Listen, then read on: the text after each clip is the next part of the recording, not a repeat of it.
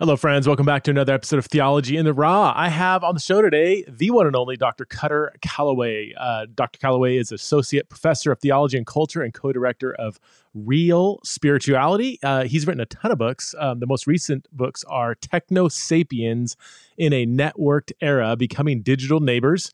Um, the Aesthetics of Atheism, Theology and Imagination in Contemporary Culture, Deep Focus, Film and Theology and Dialogue, and uh, the book that I read um, that really uh, introduced me to Kutter and his work was uh, Breaking the Marriage Idol, Reconstructing Our Cultural and Spiritual Norms, which I absolutely highly recommend. It's an incredibly great book. In this podcast, we talk a lot about the theology of film. How should Christians watch film? How do we think about the meaning of different movies and uh, television television series. We also wander into a conversation, uh, the content of his book um, about singleness and marriage and masculinity and femininity and men's retreats and women's retreats. Kutter is a delightful person. You're really going to enjoy this episode. So, without further ado, let's get to know the one and only Dr. Kutter Callaway.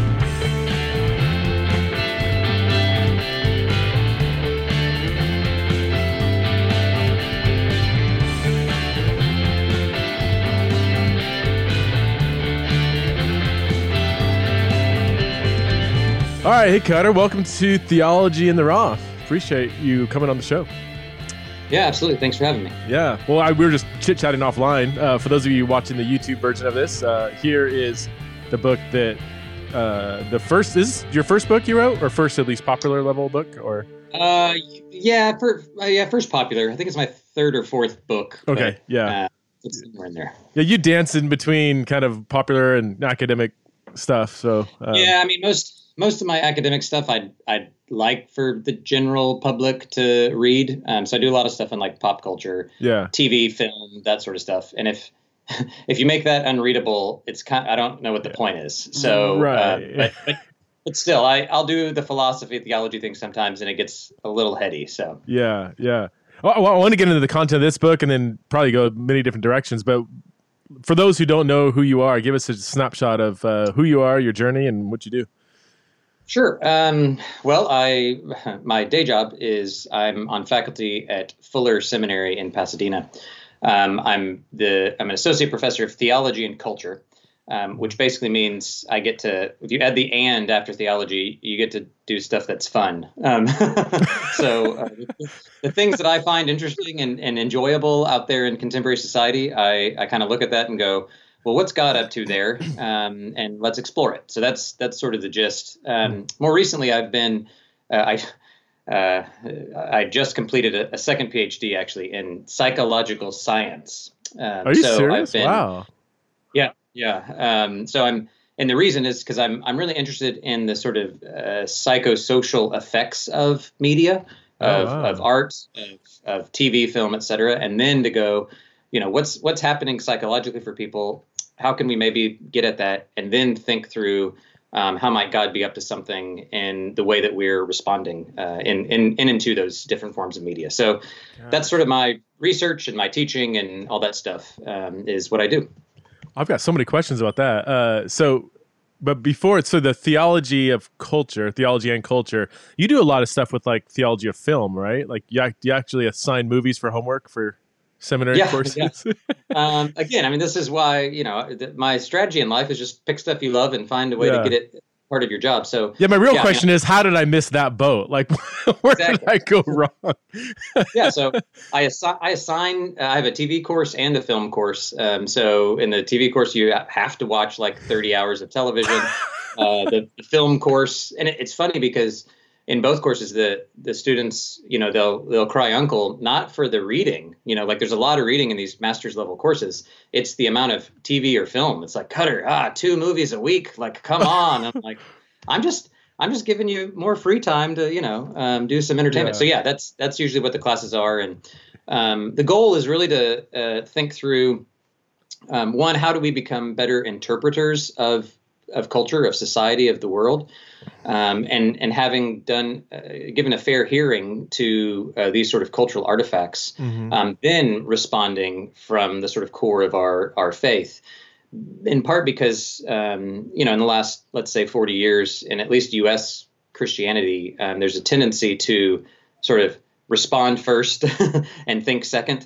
Um, yeah. You know, you get all the classic things of you know boycotts of films that nobody's ever seen, uh, or you know, and it's like what, yeah. these screeds that are articles about some horrible film, and it's like, wait, oh, the the author of the article never even watched it, and it's like, wow. Um, So so that's the worst case, but but even in between there, um, we're just consumed with consuming, right? Uh. And and and yet we're not very, and by we I mean uh, this subsection of of Christians in the U.S aren't incredibly well equipped or skilled at actually interpreting what these various art forms mean. Hmm. Um, and so that's a big part of, of kind of what I do of like, how do you go through and, and take a film or a TV show on its own terms um, before uh, responding theologically or, or Christianly? Can, can you give us some examples? I'm for the, for, I'm super interested in this as a conversation. I, I'm just known very yeah. little about it. I've got I've had a couple friends that have kind of dabbled. One of my buddies, Mark Bevian, wrote a book on kind of like theology of music, and then um, I had a part time teaching stint at Nottingham University, and they had like a theology and film course. I remember being like, didn't have a category for that, so I always talked to that professor. So that's the extent of my knowledge. But g- give us an example, maybe of a favorite movie, or maybe low hanging fruit on what does it look like for a Christian to evaluate, yeah, a, a film, TV series more thoughtfully. Yeah, so um, I mean, I just got off uh, a, a, Skype interview with the director of a new film coming out. So this is just top of mind. Um, this one's a little on the nose because it's it's a film called uh, The Eyes of Tammy Faye, um, and it's uh, Jessica Chastain plays Tammy Faye Bakker, uh, and uh, Andrew Garfield is is Jim Bakker, and um, it is really interesting because everybody on the project, nobody is a Christian, right? And they're telling this story of kind of a a seminal moment in recent evangelical uh, yeah. narrative drama um, that really yeah. paved you know paved the way for kind of where we're at right now on a number of issues right um, and your podcast is, is one of these i mean like her her advocacy for example for lgbtq folks is really interesting and the, the movie paints this really interesting mm. picture of how she was kind of um, exiled or really just bracketed out of the conversation um, and the way this movie uh, tells it is in part because it was a strategic political move, not necessarily a theological move. Um, it was you need to go sit down and shut up because that's not a part of our strategy, right? So anyway, yeah. um, so take this movie, okay? So you can come at it from a, a number of different ways, and you know, a Christian could come in and go, ah, you know, Hollywood's just uh, just hates Christianity and doesn't understand us, and they're going to make this movie to to uh, basically criticize and condemn us. Um, but if you actually watch it as a movie, um, you'll and and allow it. So this is sort of a, a C.S. Lewis quote. His uh, in his interpretation or his uh, uh, what's the book? Um, method on interpretation. Ah, I can't remember the name of the book, but his his quote is. Anytime you're coming to a, a text, uh, and he's talking about literature, but film it, it as well, is to um, the the first gesture is to stop, uh, listen, and receive. Get yourself out of the way. And what he means by that, I think, is to let the art kind of do its work um, before sort of prejudging it. Um, and so, if you do that with this film, what you realize is actually it's a really pretty sincere take on these characters and these people. But what it what it exposes is something that's kind of difficult, I think, for us to um, to engage.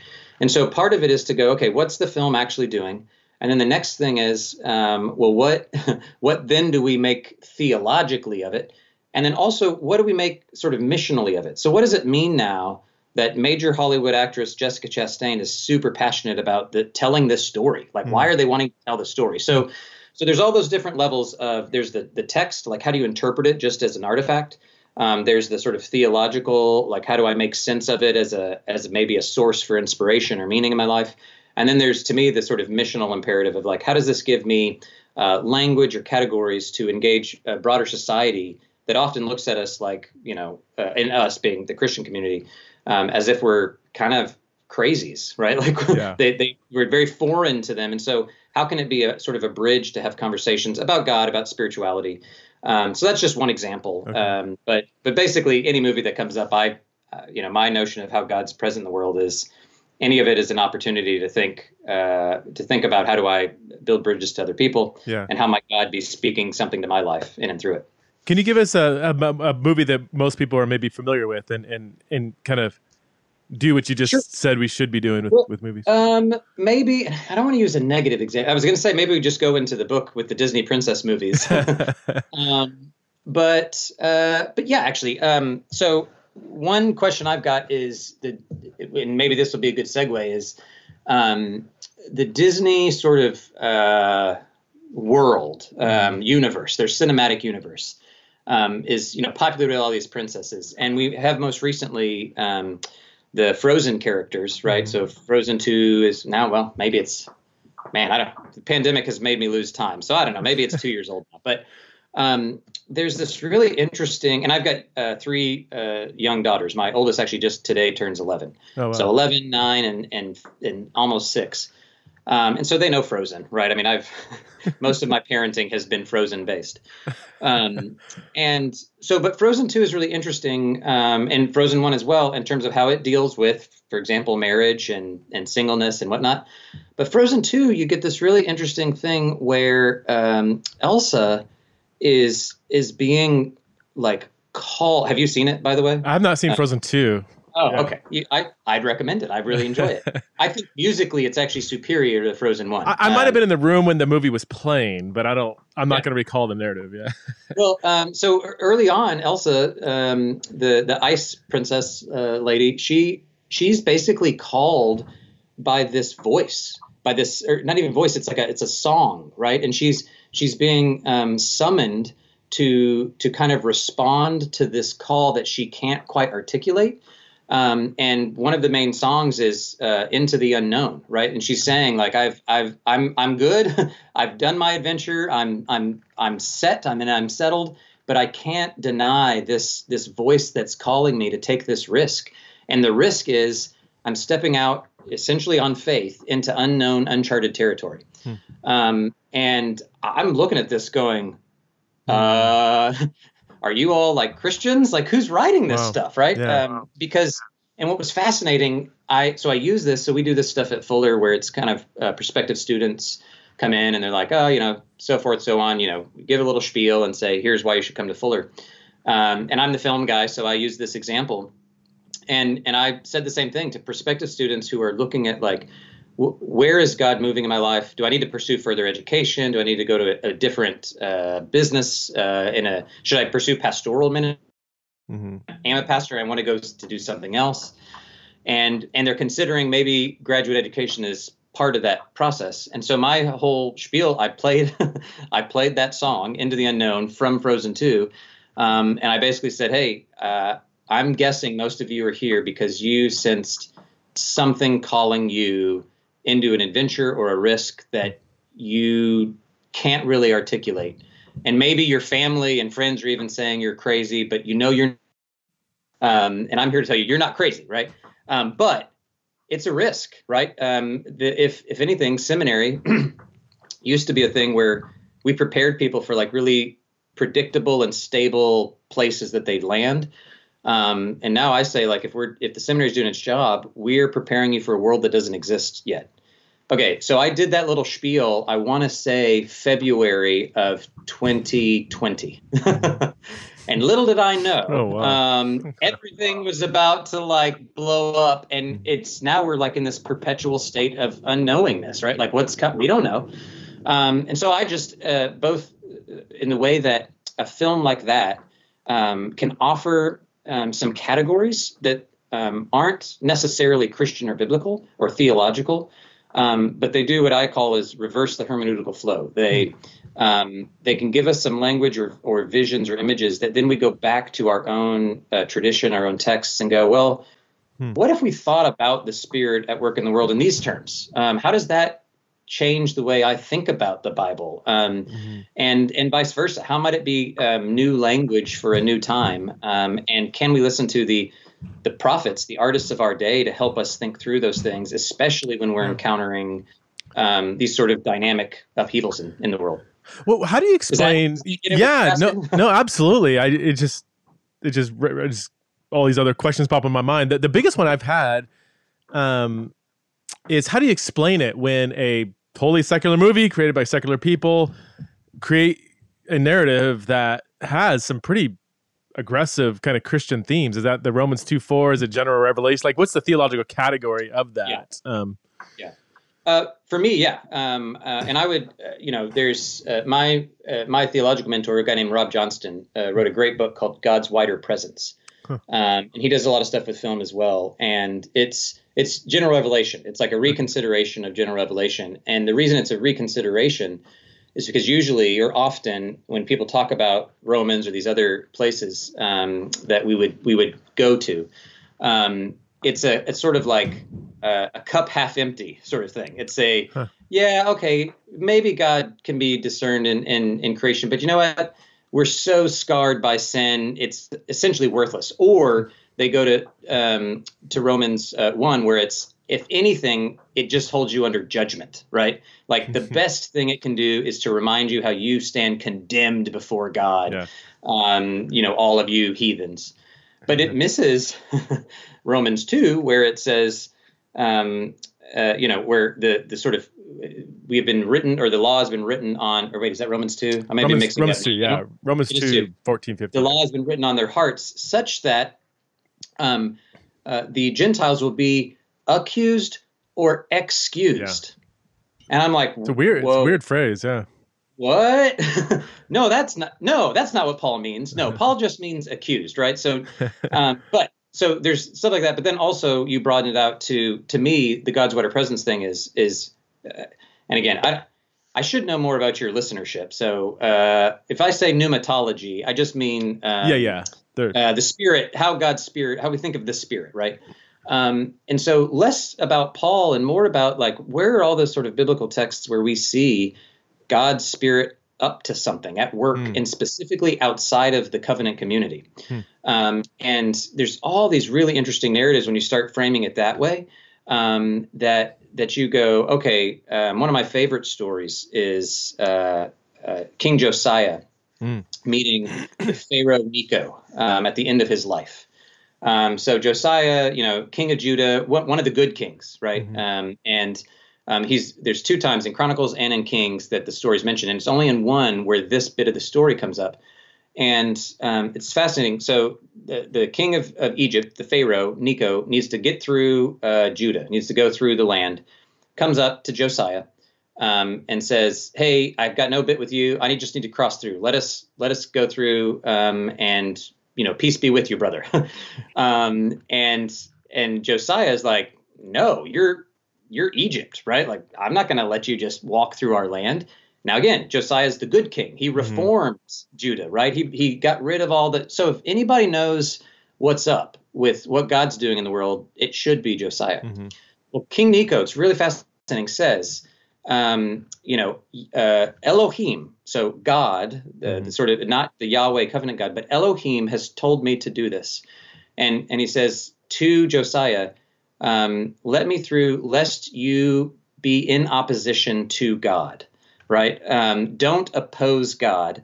And uh, Josiah does, goes down, meets him in the battle, gets killed. Um, yeah. And it says Josiah died because he did not heed the voice of God through King Necho. Huh. And you go, whoa. Um, so, yeah, there is biblical huh. precedent for saying there are moments, eh, lots of moments, where God is speaking and acting and moving outside of the the people who own God. Right. And and and we need to pay attention. And when we don't, um, mm-hmm. it's consequential. It's hmm. and I actually think we're in a in that moment right now of going.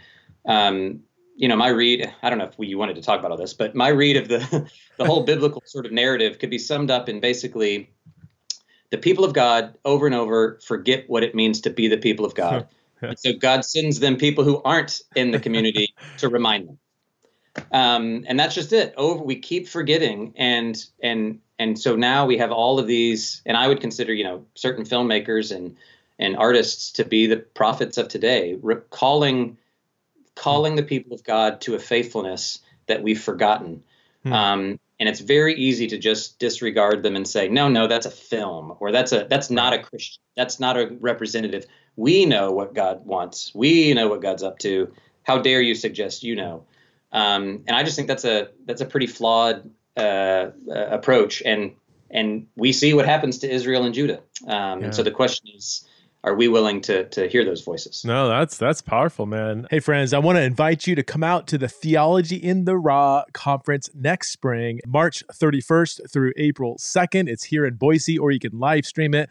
Early bird registration ends on September 30th, okay? So you get a discount if you register before September, well, before October 1st. Uh, if you're coming out to um, attend the conference live here in Boise. All the information is on my website, PrestonSprinkle.com. Again, if you are planning on coming out, you definitely want to take take advantage of the early bird registration, which is about to end. No, that's that's powerful, man. Um, I'm curious. I just have so many movies going through my head, and like as I've tried to like do what you're suggesting we should do you know really look in and through uh, these movies and not just as just raw entertainment although there, i mean there are some like yeah. Just those action flicks that are just they're just blowing stuff up for two hours. Yeah. You know, uh, what was the Fast Fast and Furious like nine or something just came out? like those are kind of just for raw entertainment, right? Would you say? I mean, yeah. maybe oh, there's yeah. something there to. What about? I'm I'm just I just wrote down a few that off the top of my head seem like man, there's something really rich here. Um, and I'll let you pick which, if there's any that you're like, oh yeah, I would love to kind of dive into that. Uh, Joker, Get Out, oh. Gran Torino and then TV series Stranger Things, Walking yep. Dead. Yep, yep. Okay, so I I confess I've not seen The Walking Dead. Okay. Um, but uh, I I should. It's one of those that it took off before I got a chance, and now there's too many. Um, okay, yeah, yeah. uh, I actually have a book called The Aesthetics of Atheism, and the whole first section's on Stranger Things. Okay. Um, and it's basically uh, a, a, a take on the horror genre mm-hmm. as essentially theological. Um, and then at the end of each section of that book, I sort of reinterpret uh, Mark, the the Gospel of Mark, wow. through through that lens. So if you're interested in Stranger Things, but um, yeah, Joker. So um, uh, and then on the film side, um, uh, would you say Joker and uh, oh, Get Out, Get Out, and uh, yeah, Gran, Gran Torino. Gran Torino. Um, that's another one I should have. There's being a movie guy. I realized. I just I just thought this is like yeah. Yo, no, yeah. I the the problem is there's literally more media created now than yeah. there are hours in a year. So oh, every wow. like you, you, literally can't watch it all. So yeah. I, ha- I have to give yeah. myself a break.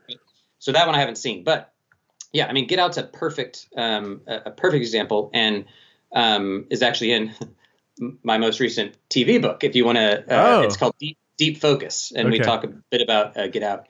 But that is a great example of um, one of the many. I mean, like one of the things that I would say, uh, if you have a, a robust notion of God's Spirit, is Get Out's not the only one. I mean, there's like movie after movie after movie now, TV series after TV series, article after article, book after book, all very loudly saying, um, uh, "We are we being African American uh, people are living through a horror film, hmm. um, and you're the you're the terror, right? um, and and that is a really important word for anyone who is white or from any sort of dominant culture um, to hear. It's also very easy, and as I observe, specifically like white Christians, it looks like mm-hmm. um, we have a, a, very easy defense mechanism um, where we we want to say no that's not our thing that's not our problem um, yeah. and i think uh, to your point get out is a, a great example of saying um, we need to sit and stare at that movie and all of its horror um, so that it affects us yeah. Um, and you know uh, they're painting with really big brushstrokes to sort of like get our attention um, and if we're if we haven't habituated ourselves to film and TV in this way, um, it's very easy to dismiss it. Um, and it's very easy to dismiss yeah. all of these voices, either because of who the authors are, right, or what the kind of medium it is. But man, that is an incredibly important film mm-hmm. um, that everybody should see. Yeah. Here's what here here's why I brought that one up. First of all, I, I thought it was a really powerful film. I, I with all the kind of race films out there, I, I become less impressed when they're too clean and neat and binary. You know, you have like white conservatives are the bad people and then you know Mhm. the progressives are good or whatever like what i liked about get out is it and like other ones i could think of you know or, or like you know i i i, I like i really do like um the hate the hate you give you know Yeah. um, but that yeah. that and, and it, it was it's it's a great i think it's great um but it is a it, it you know white cop does this whatever like we're very familiar with that narrative and we need to be um what i liked about get out is here you have what i would consider more like white progressives you know? Um who actually want they they these aren't slave owning. They like no, they want the black a black body. Body. I mean, we're gonna spoil it here, I guess. You know, but even or even Yeah. like they're talking about Obama, like oh, I would have voted for him a third time. You know, like they were. Yeah. and, and what I Yeah. like is it's like no, this is not just a oh, if you're conservative, you're the bad person. If you're liberal, you're good. You know, it's like no, it's way more complex than that. Am, I- am I right to Oh. read it that way? Like I feel like they just stirred the pot to where nobody's really comfortable watching that film. Oh yeah, in a good way. abs- abs- absolutely. And that's that's that they're leveraging the best of the horror genre, right? Like they, no matter who it is, they want you to be rattled, right? Yeah. Um, but you're absolutely right. And and from what I hear now, this is then gets then beyond the film of conversations. Um, of is as I you know continue to try to grow and learn in this this realm myself. Um, I've heard repeatedly that um, white liberals are sometimes the worst. yeah. um, and and and because they are sincere and you know um, and and yet um, are sort of perpetuating or um, reinforcing some of the very systemic problems Hmm. um, that uh, you know black and brown bodies are suffering under. And and that's a problem. And so to think you're kind of like off the hook because you're you're a woke uh, white progressive um, isn't enough. And so I think you're absolutely right that part of the benefit of that is it doesn't it doesn't paint in black black and white. That's uh, let's see uh, it doesn't paint in just in binaries right Yeah. um, I, I've heard it. Com- actually- I've heard it compared to like the well-meaning old school kind of white missionary to Africa. yeah You know? So it's like, Yeah. man, they're they're literally giving up their life buying a one-way ticket. Yeah. Why? Because these people need help. Like they, you know, it's like it's very almost colonial, like belittling, stripping people of agency, kind of a posture. Yeah. Uh, Um, now again, and even that doesn't that also doesn't let off the hook, you know, conservatives No. either. but I Um, feel like that's kind of low-hanging fruit. At least in my world, it's like, Yeah. the, the January Yeah. 6 people or what, you know, it's like, of Now, course, another- like, Another one, um, I think more recent. Yeah, I think it was more recent. Is uh, for example, like uh, Black Klansman, right? Um, I don't know if you saw that one. No. The Spike Lee movie. Yeah, yeah, great. Um, or um, and it's it's over the top and in your face, and some people were really troubled by it. Um, I, I believe it came out the same year. This is maybe two years ago. Both were up for Oscars. I want to say um, was Green Book. Did you see Green Book? no. Um, so both were critiqued for almost opposite reasons. Green Book, um, and, and both for the, the historicity of these things, right? Um, and so you get critiques. Green Book came off um, where it essentially it seemed on the surface like it was a film that was advocating for and supporting this, you know, a brilliant black musician. Um, and at the end of the day, the movie itself kind of reinforces that the story was really all about the white protagonist's redemption, right? And so the black character becomes sort of like the secondary person that's re- so the movie ends up being about um, uh, the white guy. Then you reverse it to the Black Klansman, and and there's trouble actually even with um, the the historical part of that, right? Um, uh, so people were troubled, but but they got over it. At least you know, uh, white folks got over it because it made you feel good at the end, right? Like, oh, you know, isn't this you know relationship between an African American and a white guy like re- possible or redemptive? Great. It's historically flawed.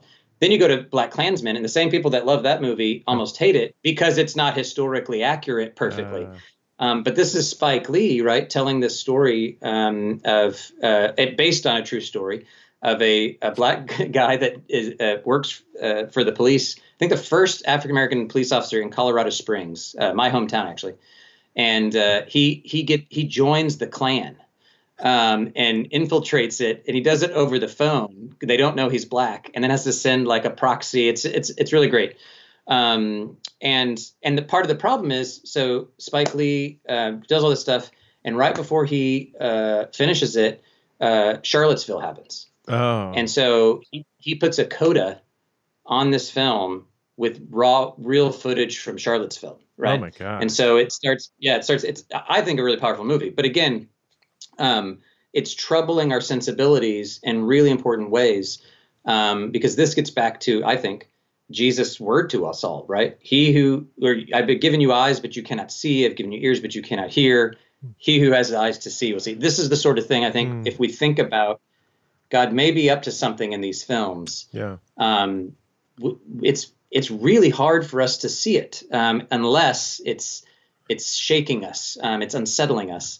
And this another movie uh, reference. I, I often think of. Uh, are you familiar with the Matrix? So the new Yeah, yeah. the new Matrix is going to come out here in December. I'm I'm both terrified and excited because um, outside of Star Wars, uh, which was the first time that movies sort of captivated me, Huh. um, Matrix is what was the first movie that I think I saw the theological possibilities. Okay. Uh, I was a youth pastor at the time. You know, I, I took my uh, students in the youth ministry to see it. We all, you know, talked about it and stuff.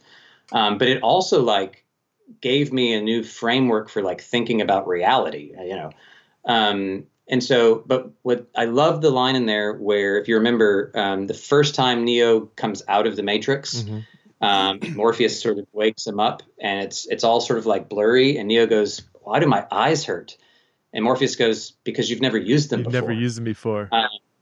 Yeah, and that's the I'm constantly thinking of that as a as a Christian going, I'm looking at BlacKkKlansman and there are moments where I'm like, "Oh, Spike Lee, this is making my eyes hurt."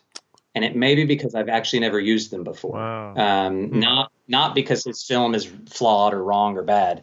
Um, but I've I've not trained my eyes to see. Wow. So, What, what about Joker? That's that's one that I really got into. oh, and yeah, yeah. um, I don't want to read So, too much into it. I'm- There's so many tiny Yeah. details that I'm like, I need to pause it and just sit there and Yeah. Um, Well, and that's one thing I. Uh, so I'm going to do what I, not what I teach, but so I'm going do the opposite. And um, and usually it's to say you got to watch these movies more than once. Um, so Yeah. one viewing, it's it's hard to know. So I've only seen it once. Um, Okay, And it was okay. when it came out in the in the so from what I recall, um, I mean I'm a, I'm Team Batman. Um, so I, I that he was always my superhero. Um, I'm fine with Superman, but I'm like I theoretically could be Batman. All I need is like my parents to be murdered, and then some, a, a lot of wealth. Yeah. But in theory, this yeah. could happen. And crazy Um, ninja skills. Yeah, yeah, you know, intense time of training. Um, but what I thought was powerful about the Joker is similar to well, any of these other sort of horror shows we're talking about, where it it makes the audience complicit in in what it's Huh. showing you. So, and Yeah. I, I, my read of that film is, you know, again, it, it was a little on the nose at times with the mental health thing, but I think that's what it's essentially about. Of going like, um, Joker's no longer this like talk about binaries. It's like the evil scapegoat for all that's bad and wrong in the world. No, the Joker is actually the product of us. Yeah. Um, this is this is us, and and you know you see him losing his health care, and you see him you know being derided. You know all these sort of things. Um, that's a he is a manifestation of all of of our societal issues, and it's it's it's not enough for us to just go Joker is evil and we are good. Um, it's inviting us to go. We actually are a part of his Yeah. own um, pathologies, et cetera. And and I think a really a, a interesting way to say we need to think more about mental health. Um, Yeah. And specifically, I think the church does. But Well, that line at the end, toward the end, before he shot Robert De Niro, I forget the actor, or I forget the role he was playing. You know, what do you get when you cross? What do you say? A mentally troubled person with a society that doesn't give a darn. You get what you Yeah. have to deserve, or something like that. Like it's, and that's kind of the climactic. I feel like that's where it. Yeah. Right. I mean, it seems to be kind of like the main point. Oh, yeah. I little subtle things that I liked liked is probably not the best word, but just the the slow callousness to evil and just showing Yep. in great details how that works out. And I feel like there's like three or four dancing scenes that that really manifest that. Like his first time he's dancing, he's kind of out of sync, he's goofy, it's whatever, and then it gets better and better till the very end. He's got this very elegant, smooth dancing. It's almost like he's Nice. not troubled by the evil he's becoming. He is I, and again, yeah. I don't know if I'm reading into it. it. Just seems like it seems like the movie's so thoughtful. It's like I don't. Well, nothing's accidental. Yeah. like they don't. You know, they spend tons of time intentionally placing all these things in there. Um, you know, Joaquin Phoenix is a yeah. uh, a really great actor, so he's thinking through exactly yeah. that. So that's not accidental. Um, I, I, again, I only saw it once, so I need to go back. That's a really interesting take, um, and thinking through how do you, how do you like, like in a sense, he does sort of come alive, right? Like yeah. he's it's clunky and stuff, and then he's finally like, I've arrived at this thing. Yeah. Um, and it's it's not to be celebrated, but at the same time, you see that progression. Um, and yeah, that, that'd be a really interesting way just to read the film of his sort of dance vignettes of yeah. what, what's happened at each moment, um, at each turn that has allowed him to to learn to become habituated in this um, to the point that who he is is real. That is really him. But again, as a product of yeah. Of, I, I but when I watch the movie, I, I see a glimpse of Joker in myself, and in, I would think yeah. all of us. Like it's just like, and that's why I'm always disturbed. I've watched it like three times, and I've just like, I feel like I needed it. It's spiritually. It's so weird. I've never thought through it like this, but it's it's like spiritually good for me to watch it, and yet I also feel, I don't mm-hmm. feel good after. I feel disturbed, nope. and I feel almost like, okay, what where in my life does Joker need to be kind of addressed, you know? Hey, friends, hope you're enjoying the conversation so far. And if you are enjoying this conversation and others like it, would you consider supporting the Theology in the Raw ministry by going to patreon.com forward slash theology in the raw? You can support the show for as little as five bucks a month and get access to lots of different kinds of premium content like monthly patreon only podcasts and blogs and q&a sessions. Again you can go to patreon.com forward slash theology in the raw, or all the info is in the show notes. W- where in my life does joker need to be kind of addressed you know? Um, i don't know. Listen you want me to I, again i don't know if you want to hear any of this but that's that is the the I think a key indicator of uh, God moving in the world is disruption. Hmm. Um, we a lot of times uh, our state sensibilities wants to say God is is very sort of like careful and sort of precious moments and uh, you know a gentle and, and God is that and pretty right like it's it's a very pretty thing um, and you go the the the most meaningful and concrete action in all of reality that God took is a very ugly moment that is profoundly disturbing. Mm. Um, you have the cross, right? Like this is uh, the horror of human society writ large. You know, we should stare at that and be troubled by it. And when we when we stare at that and aren't, well, we've become a bit calloused to it. Um, which is why you know, uh, Joker's a good way to sort of uh, short circuit the process. Yeah. But that's one example. But the, but the other is if we think about God's Spirit, um, and I stole this from a guy named Jean Luc Marion, who wrote a book called God Without Being. Hmm. Um, but you have in, in the biblical witness, um, you have a lot of, uh, of language of the Spirit, um, and especially the Old Testament. It's God's ruach, um, which really is it's not spirit like a ghost. It's it's wind or breath. Mm-hmm. Um, it's the animating force behind all of life. Um, and then you get this notion of the the human person. Sometimes ruach is used to talk about the human, but very not often. Actually, more often, it's this term hevel. Hmm. And hevel is the word that is repeated over and over and over again in Ecclesiastes, which is actually translated most often as meaninglessness or vanity. Oh, right. And that's a oh, terrible. Yeah. yeah. it's a terrible translation. It actually means uh, wind or, or I mean vapor or smoke or mist right? It's like the uh, you go out in a cold night and your your mm. breath, you know, the the you see your breath. And Jean-Luc Marion says um, uh, there's this interesting moment where uh, the ruach, the the breath, the spirit of God, comes into contact with a, a lesser spirit, the hevel, right? A fleeting sort of we're ephemeral uh, smoke essentially. Um, well, when that happens, it's not so much that that the human spirit is eradicated or eliminated but as we know, if you you know puff your air out, your your breath out into the cold night air, and the wind comes and sort of moves it up, those air particles aren't gone; they've just been disseminated, right? So, mm-hmm. so I talk about um, human life uh, encountering where ruach and hevel meets means we're both animated and like um, activated. So those moments of creativity and, and, artistry, I think, are the sign of God's spirit in your life.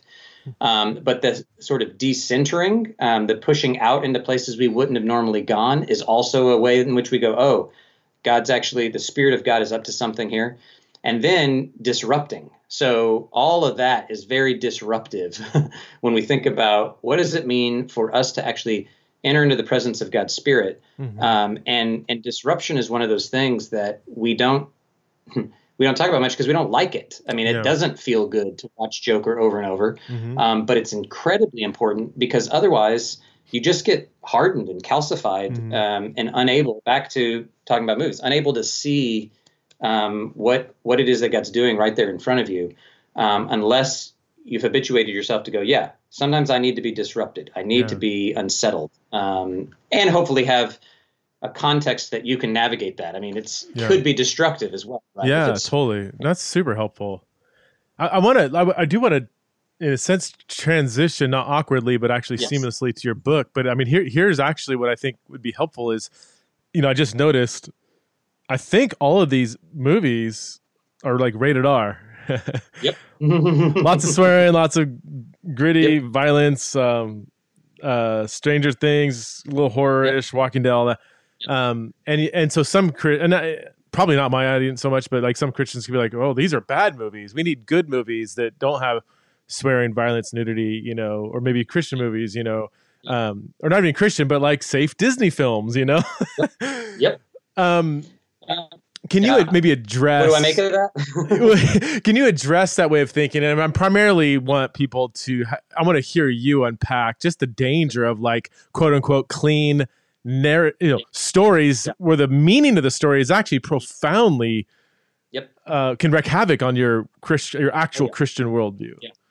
Yeah, that's a great uh, question because um, I I uh, I become calloused, I guess, or I, I become I've I've had this conversation so many times. I I often go like, oh, don't we already know the answer to this? But the truth is, no. yeah, it, it, does. You're right. It does keep coming up, and I think it is important. I mean, it is an important question. Um, to the point that a colleague of mine's like, you you should actually write a short little book, just basically answering the question you just asked. I'm like, that could be helpful. I just, you know, uh, a hundred page thing. I'm like, yeah. here's how to think about this. Um, but your your language is important of saying the meaning. So I like to the main thing I like to do is uh, separate between content and meaning. Okay. Um, and and what that means is it, it's not that you shouldn't care about the content of the movie, the language, and it's usually the big three: language, sex, and violence, right? Yeah.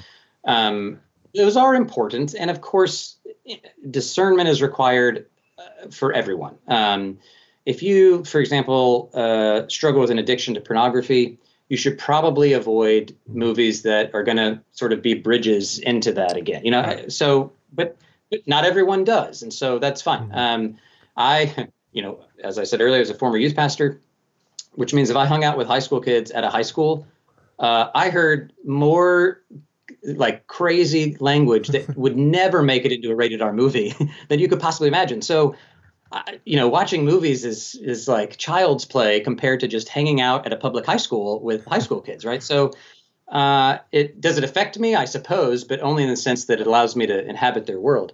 Um, you, real but, quick, I would just, just real quick, because yeah. my kids and I have this conversation. Like, yeah. do you ever feel like there's a place to where it does motivate, desensitize you in the sense of you just start kind of absorbing that way of you know um, Yes, oh, um, and I've shifted now. Again, uh, as a parenting thing, it's a little different. I'm I'm talking here almost exclusively as adults.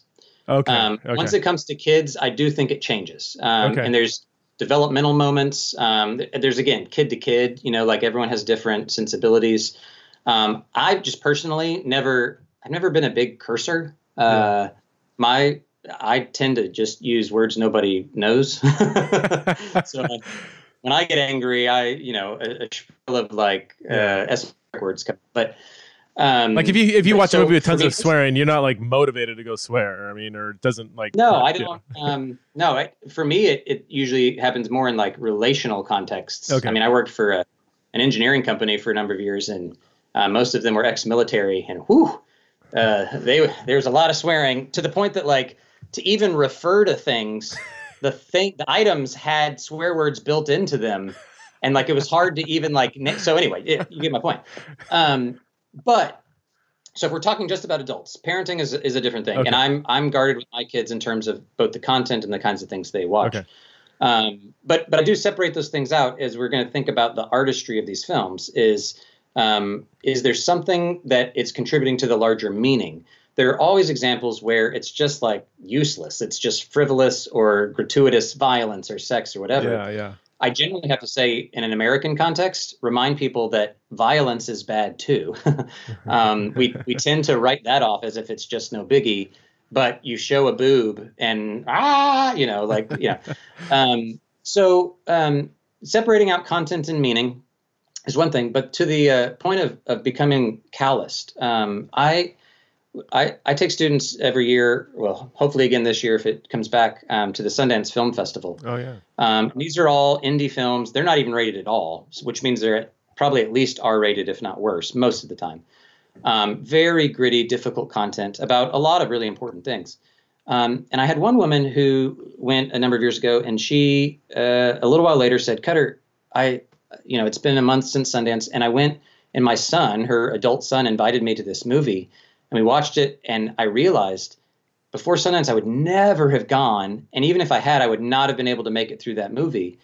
But because she said something like, because I had had sort of become calloused at Sundance, I was able to go see this movie, or I was desensitized, right? Desensitized language. And I was able to, and then I had this great conversation with my son about it, and all because I was desensitized from Sundance. And I'm like, you're the first person I've ever heard use desensitized in, in like a, a positive yeah. way. Huh. So, um, in on one sense, yes. On the other sense, um, yes, and it's bad. But I want to say yes, and it can be good for some people. Um, for some who are called to that, um, who see it as part of um, their obligation, like I tend to watch a bunch to help others go, okay, look, Hot Tub Time Machine 2, probably not worth your effort. Or, you know, like it's it's just ah, you know. Um, but but I'll go there um, knowing who I am, knowing the sort of practices I've set up, um, because uh, what I'd like to do is uh, find a way. I, the language I use is to become offended without taking offense. Um, to be able to inhabit mm. realms where I can acknowledge offensive content um, that you know troubles my religious sensibilities or political or whatever, and yet doesn't take offense, so that I can be all things to all people, right? I mean, that's sort of the that's mm-hmm. the goal. Um, so I do think in some realms desensitization is good. Okay, now shift to meaning, and it's exactly your point. The segue is what we miss in that content uh, criticism of like how many f bombs are there, you know, how much nudity, et cetera, is we miss the larger meaning of these narratives, and that I think is far more powerful, especially over time, than anything else. And that's why in my book I talk about Disney narratives because specifically within the sort of Christian evangelical subculture, Disney princesses have been elevated in in my ways, in my mind, mind-boggling ways, yeah. um, because the assumption is these are like safe kid and family-friendly films, and I'm like, well, they may be thematically, but at the same time, what they mean to me is like incredibly contrary to the vision that um, that God, that Jesus has given us, both as individuals and um, as a community and then specifically as it concerns relationships, right, romantic partnering and, and marriage. And I'm like, these are incredibly damaging for our daughters, uh, for our sons, for for community. Can you go into detail? Have, can you can you get like go dive deeper into that, like in case people want to know exactly? What you, yeah, with like a specific or, Disney film, or like yeah. Yeah, so um, if you look, and, and, and in the book, I, I, I basically break down every princess film and, and categorize them into different sort of eras.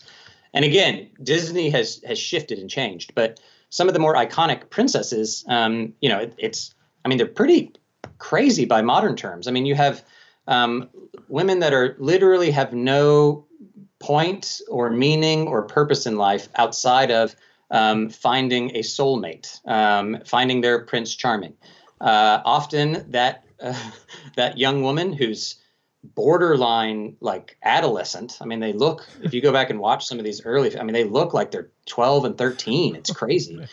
Um, often, you know, you think of Snow White, she's, she's literally unconscious and a man has to kiss her to awaken her, and then they live happily ever after, right? Like, um, so this is literally no consent. Um, you know, and I'm overstating it a bit, but but to make a point, and that is, um, you have these visions of of specifically women who um, are only complete or filled after a generic man, and mm-hmm. even they come in from nowhere, and we don't know much about them.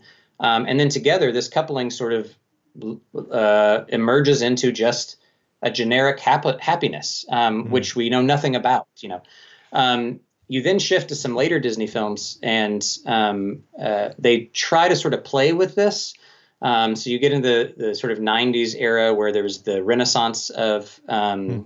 uh, or the the reintroduction of Disney. They came back with Beauty and the Beast and and Little Mermaid and Lion. Well, Lion King's not really a princess, but it sort of is.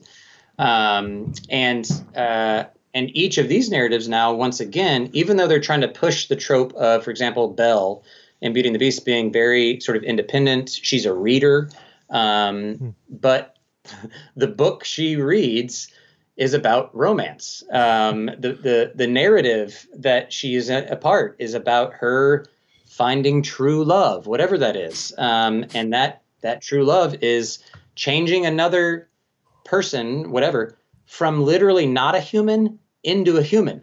And so you get this thing where the the beast um, becomes human when he's able to romantically couple with somebody.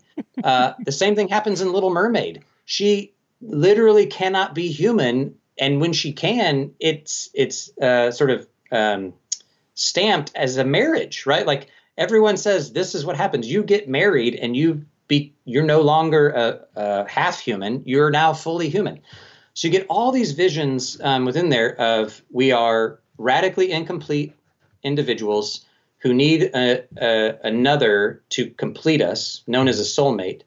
Um, once we do that, we have arrived at some state that is ultimate, um, beyond which we don't see. And part of that has to do with us becoming fully human. Um, not not a not the best biblical theology of singleness, is no, it? every single one of those points is deeply theologically flawed, um, and and uh, it's yet because of I think our um, our uh, trouble with sexuality, and I think this is the underlying theme in in American Christianity. And I can even I'll just speak for my generation. I was born in '79, the greatest year. Um, and so, right when sort of the um, a lot of these things shifted within our subculture that skewed towards some like hot button issues, um, and one of these had to do with sexuality.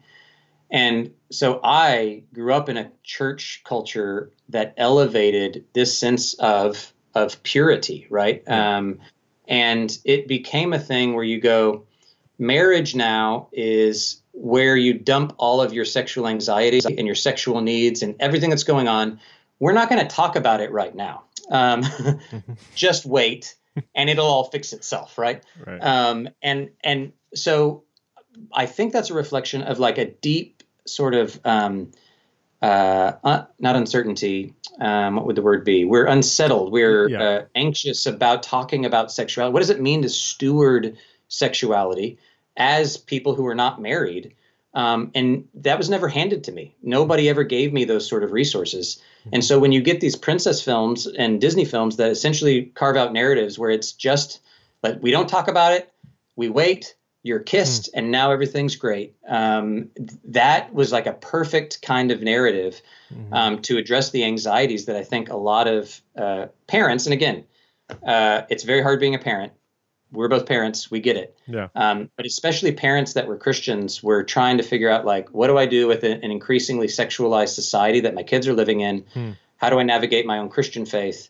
Um, and then all of these sort of resources came out that were riffing on these princess narratives uh, that were very convenient and easy. Um, and uh, here you go kids. Here's how to steward your sexuality which is don't talk about it until mm. marriage. And now we have a whole generation of people that are married are now divorced in part because they didn't know what they were getting themselves into. Right. Um, and false, false uh, promises and yeah. yeah. false promises or just yeah, still the same problems they were struggling with before marriage. Mm-hmm. They weren't solved, and shock and awe, they're still dealing with them after marriage. Yeah. Um, and the marriage didn't solve it. So and and you know the I don't want to harp on I will not name names, but a very recent person who wrote a very influential book along these lines, who um, uh, I've met with and talked to, great guy. Um, I have a lot of respect for him, but I I do I mourn the fact that uh, he now is um, not in his marriage and not any longer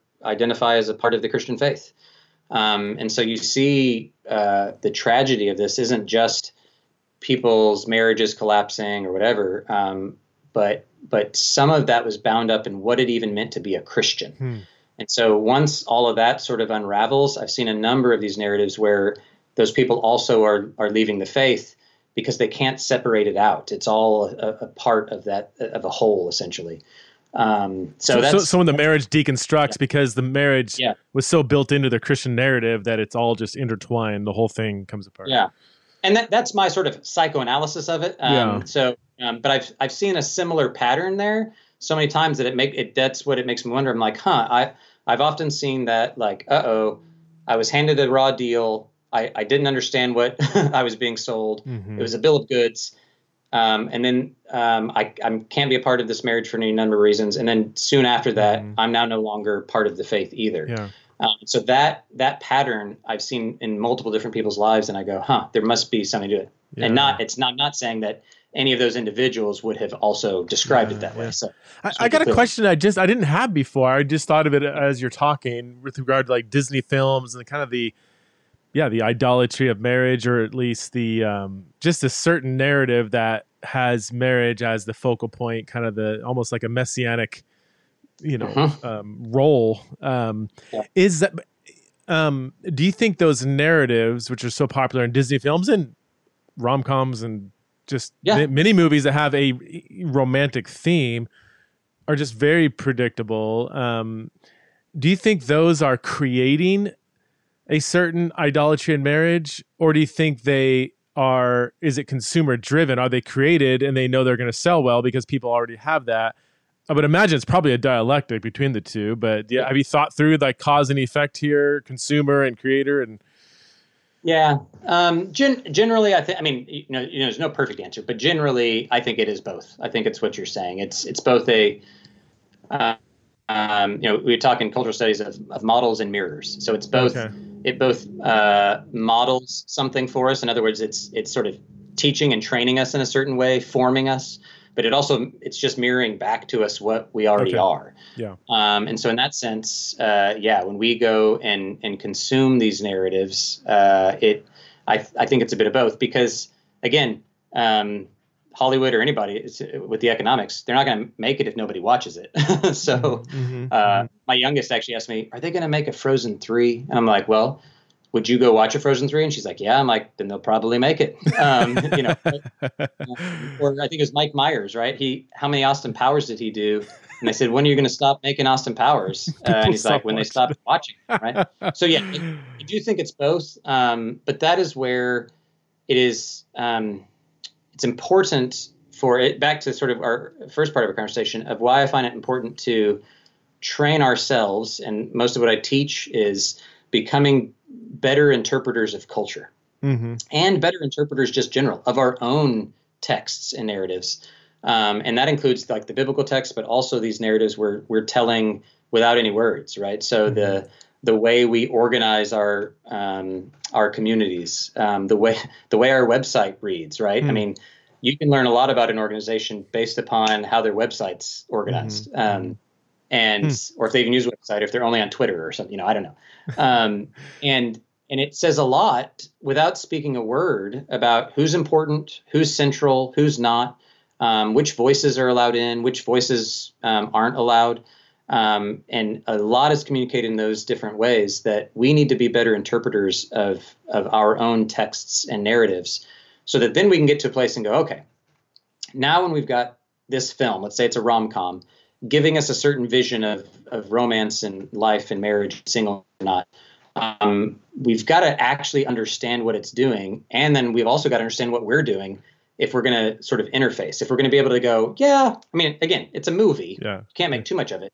Um, but if, if we're going to endorse it or embrace it or think more about it, um, we've got to be able to understand it and interpret it well, uh, as opposed to uh, just unthinkingly endorse it, and then all of because all of a sudden you start again crafting similar narratives with a sort of Christian veneer. Yeah. And I'm looking at it going, these are the same thing. You, yeah. you know, you're, yeah. you, you're, you're just a romantic comedy, but with starring Jesus or something like right. that. Um, Hello, friends. I wanted to let you know about an opportunity to engage the conversation about faith, sexuality, and gender on October 20th through 21st here in Boise, Idaho. We're going to have, be having a conference on faith, sexuality, and gender. On the evening of the 20th, we're going to have a two and a half hour introduction for those of you who just need to get your arms around the topic. And the next day, October 21st, we're going to have an all day conference where we're going to dig into a lot of aspects of this really important conversation. You can join us live here in Boise, or you can stream it online and uh, I would highly encourage you to come out if you can make it, but I know that can be expensive or just not possible. So um, please consider joining us at least uh, through the live stream option on October 20th or October 21st. All the info is on the website centerforfaith.com uh, forward slash events. That's centerforfaith.com forward slash events. A romantic comedy, but with starring Jesus or something like right. that. Um, well, and th- this is going back to the swearing thing. Like, like I, I can, or even I don't know, all the kind of the big three yeah. Uh, I, I, can watch a movie. We can pick any one of these, you know, Get Out, Gran Torino, Joker, whatever that has a lot of swearing, and I'm not. It doesn't affect, doesn't do anything negative to me. In fact, I would almost say, let's just say Gran Torino. It has a lot of gang scenes and stuff, and it would be mm. dishonest if there wasn't a lot of swearing when a bunch of gang members were around, or it wasn't much like even misogyny. And there's some scenes that are yeah. like, wow, that you know, it's like, well, that's just honest with real life. Yeah. Um, so I, I don't absorb any of that. I, I, don't know too many people that would really heavily absorb that. Um, but you absorb these subtle narratives. I mean, they're subtle in the sense that a lot of stuff people maybe didn't yeah. realize. Like, oh yeah, I told this Disney film is horrendous in terms of how you know. But we do absorb that, right? Like that actually yeah. does affect us. There's a couple in between categories for me. Um, ve- vengeful violence.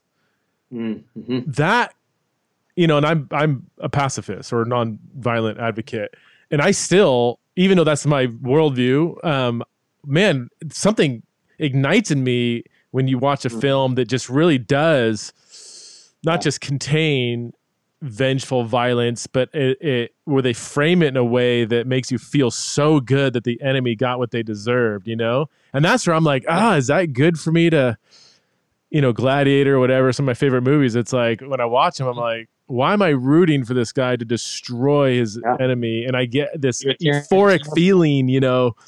Um, yeah. So that that is one where I'm like, yeah. I, I, wonder if I am absorbing things there that I shouldn't be. I don't know. Um, I think you're right. I mean, that gets back again to the the meaning part of it. I think is more important or or formative or impactful than some of the the details of content. Um, and what you're getting at, I think, is is more the narrative side of things. Like, what is the story doing? How is it affecting me? Mm-hmm. Uh, where does it land overall? Mm-hmm. And um, and that's where there's narratives are very powerful, right? They have a lot of of, of power because of the way they uh, engage our imaginations. Um, and again, it doesn't mean that the content is not a part of it, but it usually is about whether or not it takes you in in or out of the story, right? So, mm. uh, you know, if you saw Saving Private Ryan yeah. and nobody was cursing, you'd be like, no, I like I can't. My, I don't believe it, right? So that's one of the hmm. things you would check out. Um, uh, or or Schindler's List, right? Like this is a. I remember I was in high school. I was a senior in high school when Schindler's List came out, and and we went and saw it. It was assigned, um, and I had to get special permission because it was rated R, and I I was still 17 or well maybe I maybe I did maybe I was a junior. Anyway, hmm. um, powerful powerful yeah. movie um, I think right that it should be watched by everyone, um, but the content in there is brutal, right? Yeah. So to your point, yeah, I think um, it's like the you know, let's say it's the alcoholic going to a bar. If you struggle with like vengeful fantasies, hmm. I think that's a good discernment criteria to go. You know what? It's may not, maybe not healthy for me to watch movies that glorify that. You could then take another step and go, is it good for Christians at all to watch and maybe not watch them, but to endorse or you know be enthusiastically embracive of them. Um, and and I back to your Braveheart point. It's like one of the most uh, the times that I've felt most out of touch with men's ministry in a church, uh, and I've never felt like a real man in Christian subcultures for this kind of reason. Um, I was uh, newly on staff at this pretty large church, um, and we went on the first men's retreat and I was required to go. And normally I don't go on men's retreats because I don't I don't feel all that connected to to grunt and eat meats. Although I do like meat. I, I love meat. but um and we get up and so they got all the pastors up on in the first night and it's sort of like a panel Q&A and it's like okay introduce yourself and they said go around say who you are what ministry you're at and you know what your favorite guy movie is you know and so, of course, everyone's like, I love Gladiator. I love Braveheart. I love, you know, Die Hard, so on. So you're like Frozen too. well, Frozen wasn't out yet, but I probably would have said that. Um, no, I, at the time, and I still wish it was my favorite, but it's not, um, uh, was American Beauty. Um, and I said, uh, I, did you ever see that? Does no. that one ring a bell? Um, no, Kutter, I'm a real man. I don't, I don't watch. Yeah, you a real man. well, I did. So this is what I said. I, I, in a sort of punk move, I go, well, I don't watch guy movies. I watch film. Um, said, my, my, favorite film is called American Beauty um, by Sam Mendes. And anyway, um, and the the guy, the other my pastoral colleague who was sort of emceeing it goes, um, and he says this on the mic. It's like 300 guys in this auditorium, and he's like, uh, "You might want to pick a different movie because I I think you just alienated your whole audience." And I was like, uh, oh, I, I, guess I like Gladiator, you know, like, so I was forced to not not only endorse or or uh, sort of align with this vision of masculinity, but that vision of masculinity was directly bound up with these film narratives hmm. that are redemptive violence, and and you know anybody can go well, but that's just one case, whatever. Well, then, and this is where I get in my book. Um, I basically the hardest part of writing that book on marriage was um, going and actually naming names. Of I have to show you, Christian community, here are the leading voices and prominent places where we are doing this and we're calling it theology. And so I name a specific author who I won't on the podcast. If you want to go read the book, you can see it. Um, a specific handful of authors who who write Bible studies and Bible commentaries using Disney princess categories who say we need to be William Wallace's, not mm. Mother Teresa's. And I remember reading those lines going, what? Like That's when, insane. Wow. Yeah, what what Jesus are you following that you say the image that I need to have in mind as a disciple is William Wallace and not the weak, feeble Mother Teresa, as if he's spitting her name out of his mouth. I, mean, I just this is shocking, but that's that's how influential it becomes where we we embrace these narratives to the point that now we're explicitly advocating for them when to me it, it's just and you're, you're naming you know one of a modern saint. I mean literally a modern saint as what you shouldn't be christian men. You should be william wallace. Um, so to your point i think that's huh. it's exactly right um, that it shapes us those narratives more so than the violence or the sexuality. It's where does the trajectory of that narrative go, um, and how does it uh, engage yeah. our imaginations? Kutter, we're we're over an hour. Uh, I just yeah. checked the time. I, I I thought it's been like ten minutes, but um, I want to I want to I we haven't. I mean, I, I, mentioned at the beginning, but the book "Breaking the Marriage Idol: Reconstructing yeah. Our Cultural and Spiritual Norms." This book is absolutely outstanding, and um, I what is it? IVP. IVP did not pay me to say this, okay? But you know, like I, I picked up this book. I think because my buddy Greg Coles endorsed it. Yeah, there. yeah, yeah. Um, I, no, you know what? Yeah, he told me about it before it even came out. And so right when it came out, I think yeah. I, it was one of those where yeah. I pre-ordered it, and I was like, this book is golden. So I would encourage everybody seriously read this book. It's outstanding. So um, thanks so much, man, for the conversation. I this is oh man, I yeah, well, I got to have you back uh, on because we have a lot more to talk about. But obviously, I'm a I'm a talker and an out loud processor, so it's it's my fault, not yours, that the ten minutes went long. Um, oh, not at all. No, I, I don't have a time limit, so I'm just worried about but, your time. But oh no, I, am fine. I mean, the the interesting thing, I think I put a little snarky thing in your uh, uh you know sign up for scheduling oh. for when we talk.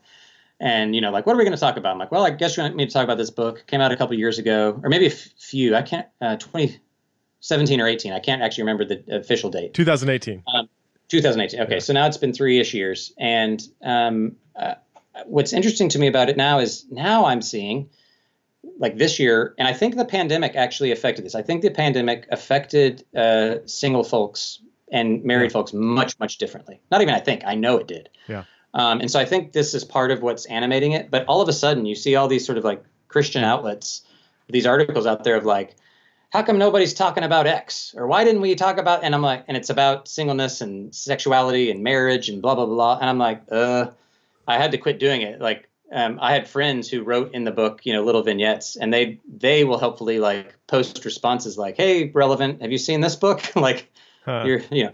So, um, so I do think I, I wished it was more engaged when it first came out. Um, you always do as an author, yeah. but I hope it's a slow burn. Like, I hope it's something that doesn't it's it's sort of an evergreen thing. It needs to change and develop over time, but the core kind of questions it's raising for us, I think, I think will have a longer effect than most of my other books, um, yeah. simply because it's it's not going away in terms of what we what we need to think about. It is a very timely. I mean, obviously, you use examples of certain films that are, you know, whatever. But even I mean, Disney films and Taylor Swift, like, you know, for, for the next ten years, these are going to be very relevant, and even. Yeah yeah but i mean the, but the content is uh, yeah it's timeless and it's just it really i mean it really is i think the best book out there on this topic that i've that i've read. Not that i've read them all but uh i, I mean in my when I, when i speak and i do address singleness and uh, masculinity and femininity in fact it's funny your your men's ministry illustration i've used that kind of scenario like as a fictitious thing. You almost you know I, as an example of you you know yeah. we absorb cultural stereotypes when you go to a men's or women's retreat and I'll give examples, you know, and but it's it's it's they're not theoretical and they do ostracize. I mean, I, I use it in the context of like a lot of gay and lesbian people feel and trans people feel very much, you know, like, oh, I would never go to one of those, you know. But I usually get amens from about 30% of the straight people in the room, you know, women that are like, look, I'm straight, whatever. Um, but I like barbecue and I want to play pickup basketball, not just do knitting, you know. And um, so yeah, yeah. Anyway, thank you for this book and everything you're doing, bro. Can I? Uh, I'm, I'm going to do a pitch to you here too, along those lines, and we can wrap too. Sure. Uh, so, because I saw you have a conference coming up. Yeah. Uh, you're organizing on uh, what is it? Eg- exiles? Is it exiles? Oh yeah, the Theology and Raw Exiles in Babylon conference. Yeah. Yes. Yes. Okay. So I'm about to potentially disrupt your entire conference theme. Okay. But it's along those lines. Okay. So it's just my food for thought as yes. we leave. And I'm happy if you want me to come and be a disruptive uh, speaker on the panel, I'm happy to do it. Okay. But it would just be why we can't use this theme anymore. really? so, yeah. But, but I say that it, it, like seriously, and, and um, only because um, I have used that language a lot um, as well for years. I'm like, I feel like that's a really good way to think about engagement with culture and all this other stuff of uh, you know, uh, the Jeremiah passage of, of seeking the welfare of the city you're in, et cetera, et cetera. The problem I've, and this gets to the narrative question that you were asking earlier, both film and then our own biblical text of the reason why we need to be able, better interpreters of narratives is I think where we identify, right? And here's my take on uh, the bulk of American evangelical Christians, especially those who are like me, white, cisgendered, straight males, yeah. right? Um, if you don't fall in those lines, this isn't exactly for you. But we all have different, you know, uh, privileges in our different intersections. So just take this for what it's worth. But I've been thinking more about it, and exile um, can be helpful, but it's not actually quite where we're at in the U.S. right now, because as I see it, we are actually not exiles from Babylon. We're Israel at the height of its gluttonous worst.